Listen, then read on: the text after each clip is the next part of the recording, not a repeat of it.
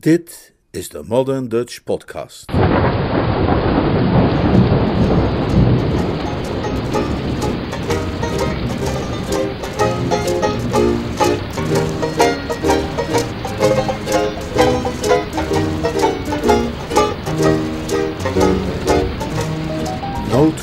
op Kasteel Blandings. Een roman van P.G. Wodehouse, Summer Lightning, vertaald en voorgelezen door Leonhard Beuner. Hoofdstuk 4, deel 2. De mannen van Leopolds terecht beroemde orkest bliezen met opbollende wangen en rollende ogen een stevig swingend nummer. En terwijl ze over de dansvloer gleed, voelde Sue hoe haar hart eindelijk kalmeerde, voor het eerst sinds ze Hugo's uitnodiging om mee uit dansen te gaan had geaccepteerd. Haar geweten, overstemd door de klagelijke harmonie van de saxofoons, leek zich eindelijk in stilte terug te trekken. Waarschijnlijk omdat het zich realiseerde dat het geen zin had om nog langer te doen alsof er iets mis mee was, wanneer iemand eenvoudig genoot van deze beschaafde en aangename tak van sport. Ronnie's bezwaren waren echt volkomen absurd, vond ze. Het was net zo idioot, als je er even over nadacht, als wanneer zij stampij zou gaan maken wanneer hij wilde gaan tennissen of golf spelen met een meisje. Dansen was ook gewoon een sportieve bezigheid. Alleen had je er toevallig een man bij nodig. Het was gewoon belachelijk om zo jaloers en moeilijk te doen, alleen omdat iemand graag danst. Hoewel haar geweten zich nu gedijst hield, moest ze tegelijkertijd wel toegeven dat het een hele opluchting was om te weten dat Ronnie nooit iets over dit uitstapje zou hoeven te weten. Mannen gedroegen zich zo kinderachtig wanneer ze verliefd waren. Als die mannen nu toch gewoon eens een beetje verstandiger wilden zijn, hoeveel eenvoudiger zou dat het leven niet maken? Het verbaasde haar dat Ronnie er ook maar een ogenblik aan kon twijfelen dat, hoe zij haar vrije tijd ook besteedde, haar hart aan hem alleen toebehoorde. Het verbijsterde haar dat hij zelfs maar kon denken dat, ook al dansten ze iedere avond, de hele avond met alle mogelijke mannen, dat ook maar enige verandering zou kunnen brengen in haar gevoelens voor hem. Maar aangezien hij dat eigenaardige gezichtspunt er nu eenmaal op nahield, moest er toch rekening mee worden gehouden. Je gaat er toch echt niets over tegen Ronnie zeggen, hè, dat we hier samen zijn geweest, Hugo? Vroeg ze.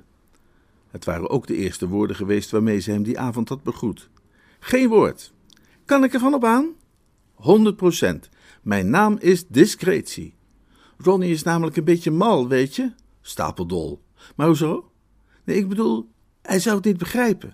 Nee, ik was dan ook heel erg verbaasd, zei Hugo, terwijl hij iets heel ingewikkelds deed met zijn voeten, om te horen dat jij en mijn oude makker samen iets hadden. Met stomheid geslagen, zeg maar. Heel vreemd ook dat hij er nooit iets over gezegd heeft tegen mij, de vriend van mijn jeugd. Nou ja, het mocht natuurlijk vooral niet verder komen. Je wilt toch niet beweren dat Hugo Carmody loslippig zou zijn? Nou, je houdt een beetje van roddelen, je kletst heel graag, dat weet je zelf ook wel. Nee, dat weet ik helemaal niet, zei Hugo waardig.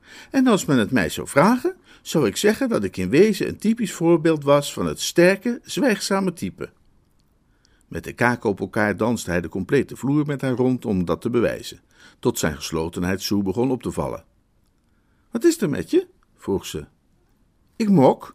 Wat doe je? Ik pruil, ik knies. Die opmerking van jou zit me dwars. Het is een volkomen ongefundeerde beschuldiging dat ik geen geheim zou kunnen bewaren. Heel misschien interesseert het je, maar ik kan je zeggen dat ik ook in het geheim ben verloofd en ik heb daar nooit of te nimmer tegen wie dan ooit ook een woord over losgelaten. Hugo! Jazeker, verloofd. Want ja, tenslotte is de dag gekomen dat de liefde zijn zijde boeien heeft gewonden rond het hart van Hugo Carmody. En wie is het beklagenswaardige meisje waarop je oog gevallen is? Nou, daar is niks beklagenswaardigs aan. Dat gelukkige meisje... Oh, sorry, waren dat jouw tenen? Ja, sorry. Ik heb die nieuwe passen nog niet helemaal te pakken. Het gelukkige meisje, zei ik, is Miss Millicent Threepwood. Als geschrokken van het gewicht van die mededeling hield het orkest op dat moment op het spelen, en omdat ze toevallig recht tegenover een tafeltje stonden, bracht de man die nooit een geheim verried zijn danspartner naar haar stoel. Ze staarde hem opgetogen aan. Dat meen je niet. Dat meen ik wel. Wat zou ik anders bedoelen? Ik heb van mijn levensdagen nog niet zoiets geweldigs gehoord. Dus jij vindt het goed nieuws? Ik word er helemaal gelukkig van. Ja, ik vind het zelf ook wel leuk, ja, zei Hugo. Ik heb het mezelf niet willen toegeven, maar ik maakte mezelf eigenlijk wel heel erg zorgen over Millicent. Ronnie had me verteld dat zijn familie graag wilde dat hij met haar trouwde. En je weet nooit wat er allemaal kan gebeuren als families zich ergens mee gaan bemoeien. Maar nu is dat allemaal opeens in orde. Helemaal in orde. De muziek was weer begonnen, maar Sue bleef op haar stoel zitten. Niet meer dansen? Vroeg Hugo verbaasd. Nee, even niet. Ik wil even wat met je praten. Je beseft gewoon niet wat dit voor me betekent. Bovendien, je hebt wel eens beter gedanst, Hugo. Zo ken ik je niet. Ja, ik heb meer oefening nodig. Hij stak een sigaret op en terwijl hij de rondwervelende paren nadenkend bekeek, beproefde hij een filosofische overweging. Dat ze telkens met zo'n nieuwe dans komen is niets gedaan voor wie teruggetrokken leeft, ver op het boerenland. Ik voel me een vergeten groente. Nou, zo slecht deed je het nou ook weer niet. Het is alleen dat je vroeger altijd zo bovenmenselijk goed danste. Als ik met jou danste, was het alsof ik op een roze wolk zweefde boven een oceaan van vreugde en plezier. Ja, zo kun je het ongeveer wel beschrijven, stemde Hugo met haar in. Maar mij valt niets te verwijten. Het is de schuld van de Federatie van Populaire Dansleraren, of hoe die lui zichzelf ook mogen noemen. Die figuren die elke 2 weken bij elkaar komen om te bedenken hoe ze het nu weer eens anders en ingewikkelder kunnen doen. Het was leuk genoeg, waarom kunnen ze dat niet gewoon zo laten? Nou, jij wilt toch ook wel weer eens wat anders? Nou, daar ben ik het helemaal niet mee eens, zei Hugo. Op andere levensgebieden is het toch ook geen stelletje boeven dat onder haar verklapte spelregels verandert? Als je golf lid spelen, vertelt de pro je toch niet dat je je club langzaam omhoog moet brengen, je hoofd stil moet houden, je onderarmen mee moet laten draaien en je linkerknie moet buigen, je linkerhiel optillen, je ogen op de bal houden, niet terugzwaaien en zo nog een paar dingen meer, om vervolgens, nadat je je uit de naad hebt gewerkt om je dat allemaal eigen te maken, daar nog even aan toe te voegen. En je begrijpt natuurlijk dat dit alleen maar geldt tot volgende week donderdag, omdat dan de buitengemene Hoge Raad en Verenigde Regelneven in de Golf al die regels weer schrapt om nieuwe te geven. Is dit weer gemok? Nee, dit is geen gemok. Nou, het klinkt anders wel als gemok. Volgens mij voel jij je gekwetst doordat ik zei dat je minder goed danste dan vroeger. Wel, nee. Kritiek wordt door ons alleen maar op prijs gesteld. Mooi. Probeer dan even van je af te zetten wat ik zei en vertel me eerst eens alles over jou en Millicent. Nou, toen ik een jaar of 5 was, ging Hugo verder, terwijl hij een nieuwe sigaret in zijn houder stak, kreeg ik voor het eerst dansles. De meeste herinneringen aan mijn gulden kinderjaren zijn inmiddels sterk vervaagd, maar die eerste danslessen staan me nog helder voor de geest. Kosten nog moeite werden gespaard om mij daar te leren hoe ik met mijn linkerhand een rubberbal moest opgooien en weer vangen met mijn rechter, waarbij de rug recht diende te worden gehouden en de bewegingen sierlijk en elegant dienden te worden uitgevoerd. Je zou misschien niet verwachten dat dat soort dingen je tijdens de dansles geleerd werden, maar ik zweer je dat het op het leerplan stond. En wat ik daar nu mee wil zeggen? Ben jij op het eerste gezicht op Millicent verliefd geworden of is het langzaam gegroeid? Wat ik ermee wil zeggen is dit. Ik ben ontzettend goed geworden in het gooien en vangen van rubberballen. Ik hou niet van opscheppen, maar ik was er aanzienlijk beter in dan de toch niet geringe concurrentie. Mensen die mij zagen gooien en vangen, stoten elkaar aan en fluisterden achter hun hand, wie is die jongen? Ik denk dat als ik in vorm was, ik de rubberbal niet meer dan 1 op de 20 keer miste. Maar wat ik daar nu uiteindelijk aan heb? Helemaal niets. Lang voordat ik mijn vaardigheden op dat gebied in het openbaar zou hebben kunnen tonen en mooie vrouwen mij daarvoor zouden hebben geprezen en bewonderd, besloot de Internationale Federatie van Populaire Dansleraren dat de stuiterbal hop of hoe de betreffende dans ook mocht heten weer helemaal uit was. Is ze erg mooi? En wat ik nu maar wil zeggen is dat al dat veranderen en telkens nieuwe dingetjes verzinnen het allemaal erg lastig maakt.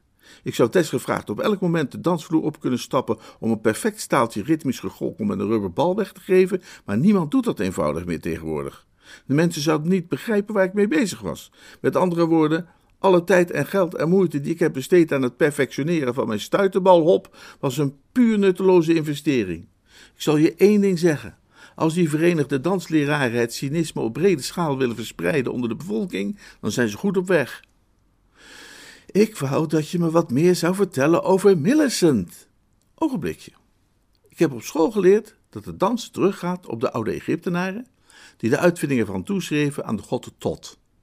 De Frigische Corribanten dansen ter ere van iemand wier naam ik ben vergeten, en elk jaar op het feest van Rea Silvia trokken de oude Romeinen ook altijd ijverig hun balletpakjes en hun ritmiekschoentjes aan. Maar wat goed genoeg was voor de god Tot, Daar halen de Verenigde Dansprofessoren hun verwaalde neuzen voor op. Reken maar. En dat is natuurlijk altijd zo geweest. Heel de geschiedenis door hebben ze arme drommels als ik met een hoofd vol ambitie maar 2 linkervoeten met de nek aangekeken. En dat allemaal, zei Sue, omdat jij daar net heel eventjes op mijn tenen hebt getrapt. Hugo Carmody houdt er niet van om vrouwen op de tenen te trappen. Ook niet heel eventjes. Hij heeft zijn trots. Heb je ooit gehoord van pater Mariana? Nee. Mariana, Juan de, geboren 1500 zoveel, studeerde te Madrid en Alcalá, hobby's vissen, het illustreren van handschriften en pilaarbijten. Heb je echt nog nooit van P. Mariana S.J. gehoord? Nee, nooit van gehoord en daar heb ik geen behoefte aan ook. Over die Millicent van jou wil ik iets horen. Dansen was naar de mening van pater Mariana een doodzonde en hij had het vooral begrepen op de sarabande, zeg ik erbij. Hij beweerde dat de sarabande de mensheid meer kwaad had gedaan dan de pest. En ik kan zijn standpunt goed indenken. Ik durf te wedden dat hij zich in het zweet gewerkt heeft om de complete cursus Fandango van 12 lessen door te ploeteren, à raison van 25 pazazas, totdat zijn dansinstructeur hem tenslotte zei dat hij op de eerstvolgende openbare dansavond die mocht uitvoeren, maar dat toen de Verenigde Dansleraar opeens de Fandango voor oude koek verklaarde en hun bliksemse sarabande introduceerde. En waar bleef ons patertje toen? Die mocht toen aan de kant blijven zitten met de andere muurbloempjes en net doen alsof dat hele dans hem niets kon schelen. Maar hoorde ik jou nou zeggen dat je iets wilde weten over Millicent? Inderdaad. Dat is het liefste meisje van de wereld. Echt waar? Absoluut. Dat is algemeen bekend in heel Shropshire. En houdt zij echt van jou? Tussen ons gezegd en gezwegen, zei Hugo vertrouwelijk, het verbaast me niks dat je dat vraagt. En als je haar gezien had, zou je het nog ongelooflijker vinden. Ik ben iemand die nadenkt voordat hij iets zegt. Ik kies mijn woorden zorgvuldig en ik zeg je plechtig dat dat meisje te goed voor mij is. Ja, maar jij bent toch een lieve schat van een knul? Ja, natuurlijk ben ik een lieve schat van een knul. Maar desondanks blijf ik beweren dat zij te goed voor mij is. Van alle wezens die ooit in de kalme avondstond door de geurende tuinen dwaalden van de oude burcht, is zij de engelachtigste. Maar Hugo... ik wist niet dat jij zo poëtisch kon zijn. Nou, als je verliefd wordt op zo'n meisje, word je vanzelf poëtisch. En jij houdt ook echt van haar. Hugo nam een gulzige slok champagne en rolde met zijn ogen alsof hij een lid was van Leopolds terecht beroemde orkest. Waanzinnig houd ik van haar, abnormaal. En als ik bedenk hoe ik haar bedrogen heb, dan draait mijn hart om in mijn lijf. Heb je haar bedrogen? Nog niet. Maar over een minuut of 5 ga ik dat doen. Ik ga haar namelijk opbellen op Blandings en als ik haar dan aan de horen heb, dan zal ik haar zeggen dat ik haar opbel vanuit mijn hotelkamer, alwaar ik op het punt sta naar bed te gaan. Zie je, zei Hugo achter zijn hand, Millicent is in alle andere opzichten volkomen volmaakt, maar ze is zo'n meisje dat waarschijnlijk helemaal geen begrip zou hebben voor dit avondje uit met jou, mocht haar ooit iets daarover ter oren komen. Trouwens, over haar oren gesproken, die zou je eens moeten zien. Als schelpen van het fijnst albast. Ik snap wat je bedoelt. Ronnie is net zo. Hugo keek haar aan. Ronnie? Ja. Probeer jij mij nu serieus wijs te maken dat Ronnie oren heeft als schelpen van het fijnst albast? Nee, ik bedoel dat hij woedend zou worden als hij wist dat ik met jou uit dansen ben. Maar, oh, ik ben toch zo dol op dansen, zuchtte Sue. Hij mag het nooit te weten komen. Nee, daarom vroeg ik jou daarnet ook om het niet tegen hem te vertellen.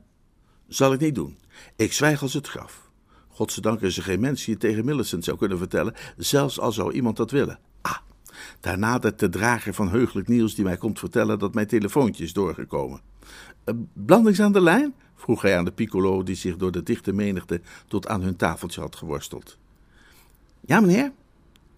Hugo stond op. Doe maar even rustig iets voor jezelf tot ik terug ben. Nou, ik zal me heus niet vervelen, zei Sue. Ze keek hem na en leunde daarna achterover op haar stoel om naar de dansers te kijken. Haar ogen fonkelden en Hugo's Niels had een blos op haar wangen gebracht. Percy Pilbeam, die sinds zijn aankomst in het restaurant op de achtergrond had rondgehangen, loerend op een gelegenheid als deze, vond dat zij aantrekkelijker uitzag dan ooit. Hij wrong zich tussen de tafeltjes door en ging op Hugo's stoel zitten. Er zijn mannen die aan een dame toestemming vragen om aan haar tafeltje te mogen komen zitten. En er zijn mannen die dat zonder toestemming doen. Pilbeam behoorde tot de laatste categorie. "Goedenavond," zei hij.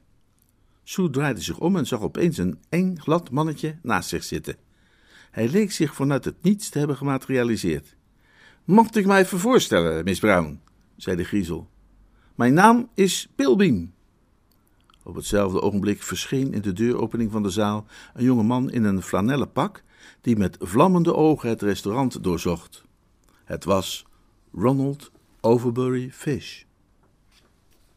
De tijd die Ronnie Fish gedacht had nodig te hebben om van Kasteel Blandings naar Londen te rijden in zijn sportwagen, was door 2 tegenslagen toch wat meer geworden.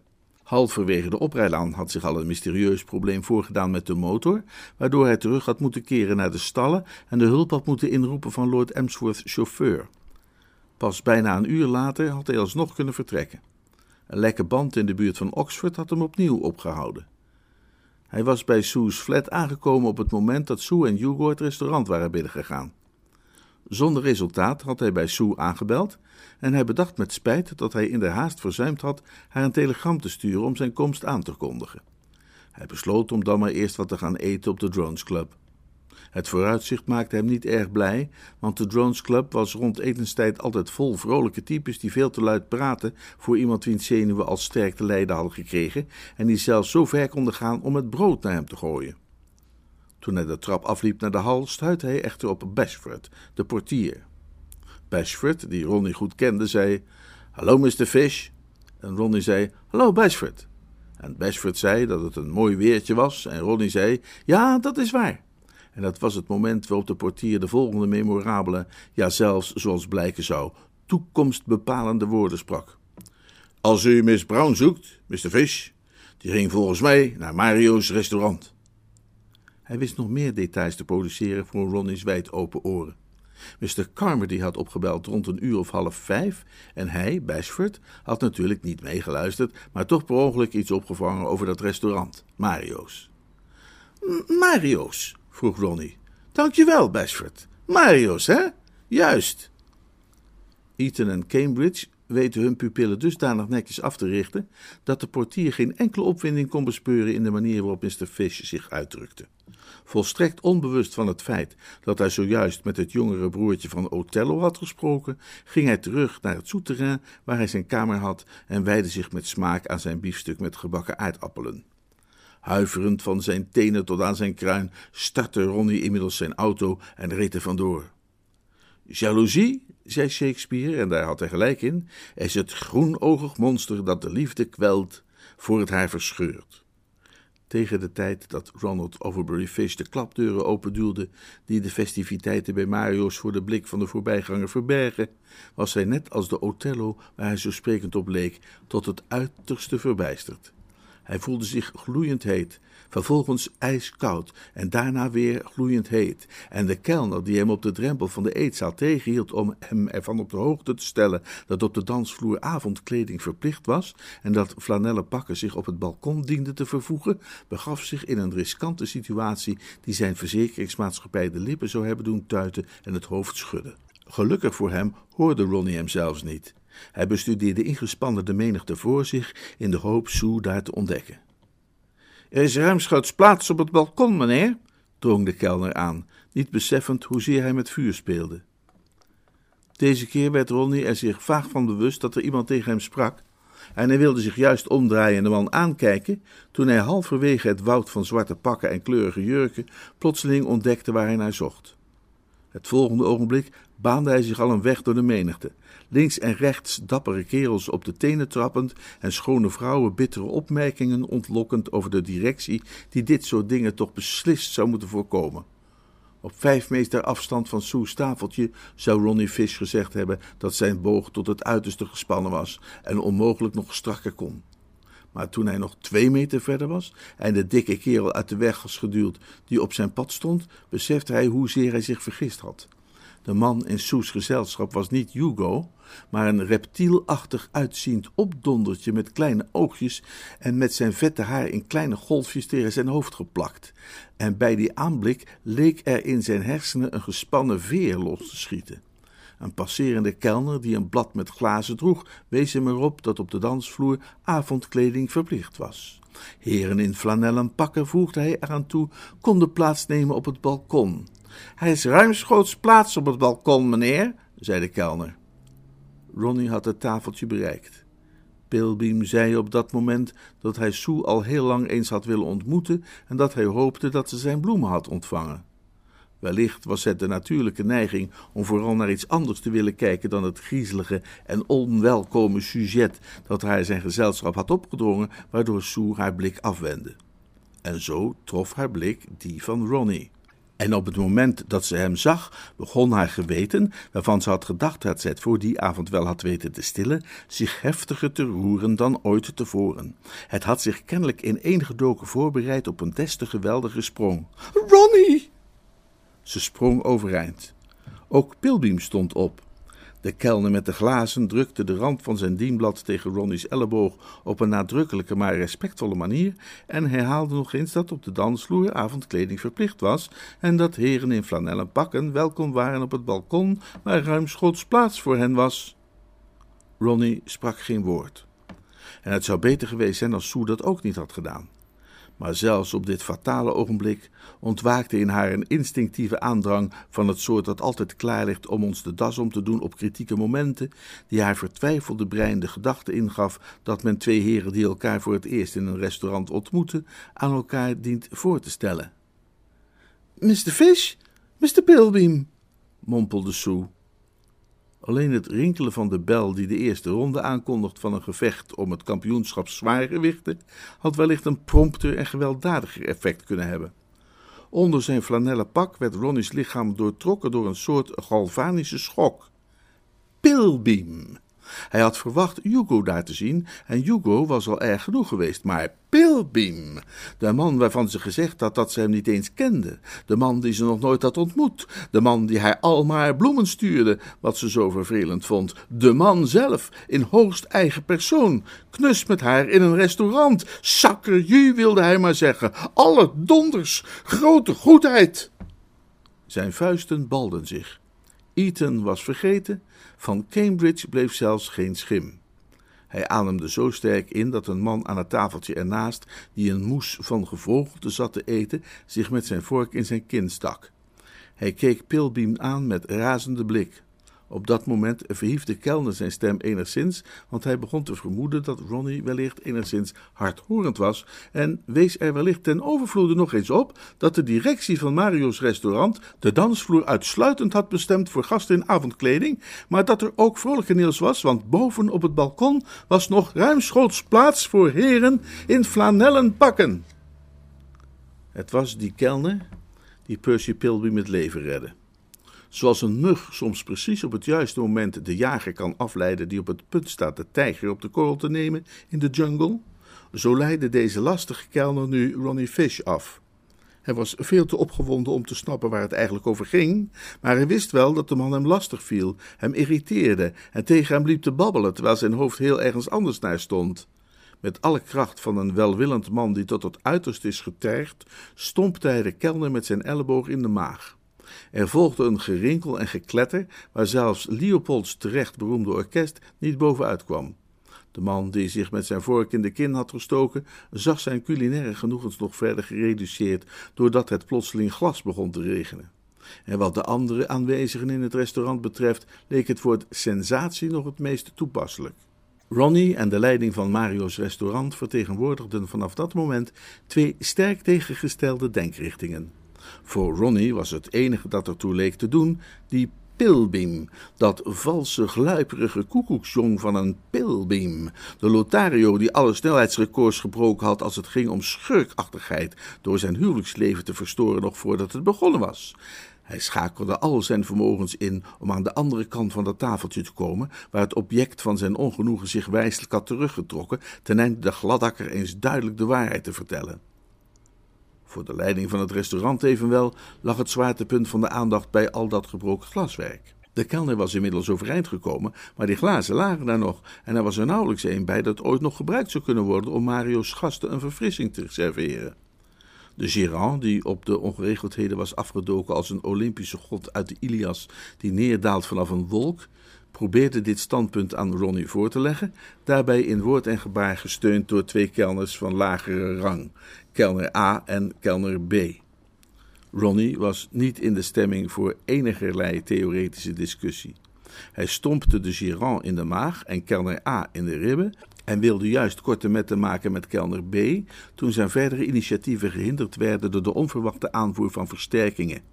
Uit alle hoeken van de zaal kwamen andere kelners aangesneld, om er een paar te noemen, de kelners C, D, E, F, G en H. Hij was al snel volledig ingesloten. Hij voelde zich alsof hij op een conferentie van de Kelnersbond terecht was gekomen. Zover als het oog reikte, was de ruimte gevuld met kelners en de toestroom was nog niet opgehouden. Pilbeam was inmiddels geheel verdwenen en Ronnie was nu zo druk bezig dat hij hem nog niet eens had gemist. Hij had die geestestoestand bereikt die de oude Noormannen berserk noemden en die in het huidige Indonesië amok heet. Ronnie Fish had in de loop van zijn leven verschillende ambities gehad. Als kind had hij ernaar verlangd ooit als machinist op de trein te mogen rijden. Als scholier had een loopbaan als professionele cricketspeler hem de meest aantrekkelijke carrière geleken die de wereld had te bieden. Later had een goedlopende nachtclub hem heel leuk geleken. Maar nu, op zijn 26e, waren al dat soort verlangens terzijde gelegd en vergeten. Het enige dat voor hem nog werkelijke waarde leek te hebben in het leven, was het vermoorden van kelners. En aan die taak wijdde hij zich dan ook met alle energie en kracht die hem ter beschikking stond. Pas toen hij de kern van de maalstroom had bereikt, opende hij zijn mond en wel op het moment dat Ronnie, die op een stoel was gesprongen om zo effectief mogelijk te kunnen functioneren in het gevecht, hem op de neus raakte. Alles ging nu opeens heel snel. Kelner C, die heel ondoordacht Ronnie bij de mouw van zijn jasje had gepakt, wankelde achteruit met een hand tegen zijn rechteroog. Kelner D, die een vrouw en kinderen had, volstond ermee van terzijde toe te kijken en commentaar te leveren in het Italiaans. Maar kelner E, die wat steviger in elkaar zat, wist Ronnie stevig op het hoofd te treffen met een schaal omelette aux champignons en terwijl het slachtoffer die klassieke schotel probeerde te verteren, verscheen er in de voorste rangen der strijdenden plotseling een vrolijk geuniformeerde gestalte die vrijwel geheel schuil ging achter een enorme snor met fraai opgedraaide punten. Het was de portier Annex Uitsmijter, die normaal gesproken de wacht hield bij de ingang, en iedereen die wel eens bij een restaurant is buitengesmeten, weet dat met dergelijke functionarissen niet te spotten valt. De naam van deze portier Annex Uitsmijter was McTeague.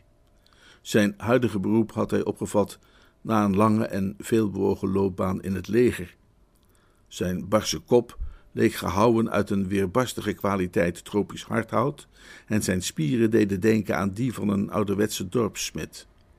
Hij was meer een man van daden dan van woorden en hij baande zich dan ook zwijgend een weg door de menigte. Hij opende pas zijn mond toen hij de kern van de maalstroom had bereikt en Ronnie, die op een stoel was gesprongen om zo effectief mogelijk te kunnen functioneren in de strijd, hem krachtig op de neus wist te raken. Hij reageerde op die slag met een kernachtig ho! Nam Ronnie vervolgens onverwijld in een stalen omhelzing en voerde hem af in de richting van de deur, waardoor juist een fors gebouwde politieman met ontspannen pas naar binnen kwam gelopen. Het was een paar minuten later dat Hugo Carmody uit de telefooncel naast de cocktailbar tevoorschijn kwam en terugkuierde naar de danszaal. Tot zijn verbazing trof hij daar kelners die hun gekneusde ledematen stonden te masseren en andere kelners die omgevallen tafeltjes overeind zetten, terwijl Leopolds orkest op een soort geschrokken fluistertoon speelde, als een orkest dat vreselijke dingen heeft meegemaakt. "Hallo zeg," zei Hugo, "is er iets gebeurd?" Hij keek Sue onderzoekend aan. Hij vond dat ze eruit zag als een meisje dat een schok heeft moeten doorstaan. Allerminst haar stralende zelf, wanneer zijn ogen hem niet bedrogen. "Wat is er gebeurd?" vroeg hij. "Oh, breng me naar huis alsjeblieft, Hugo." Hugo staarde haar aan. "Naar huis? Nu al? Terwijl de nacht nog zo jong is? Oh, Hugo, vlug, breng me naar huis." "Zoals je wilt," zei hij zo vriendelijk mogelijk. Hij wist nu wel zeker dat er iets aan de hand was. "Even betalen, dan kom ik eraan. Dan kun je me onderweg alles vertellen. Want het is wel duidelijk," zei Hugo, die altijd trots was geweest op zijn scherpe observatievermogen, "dat er iets aan de hand is."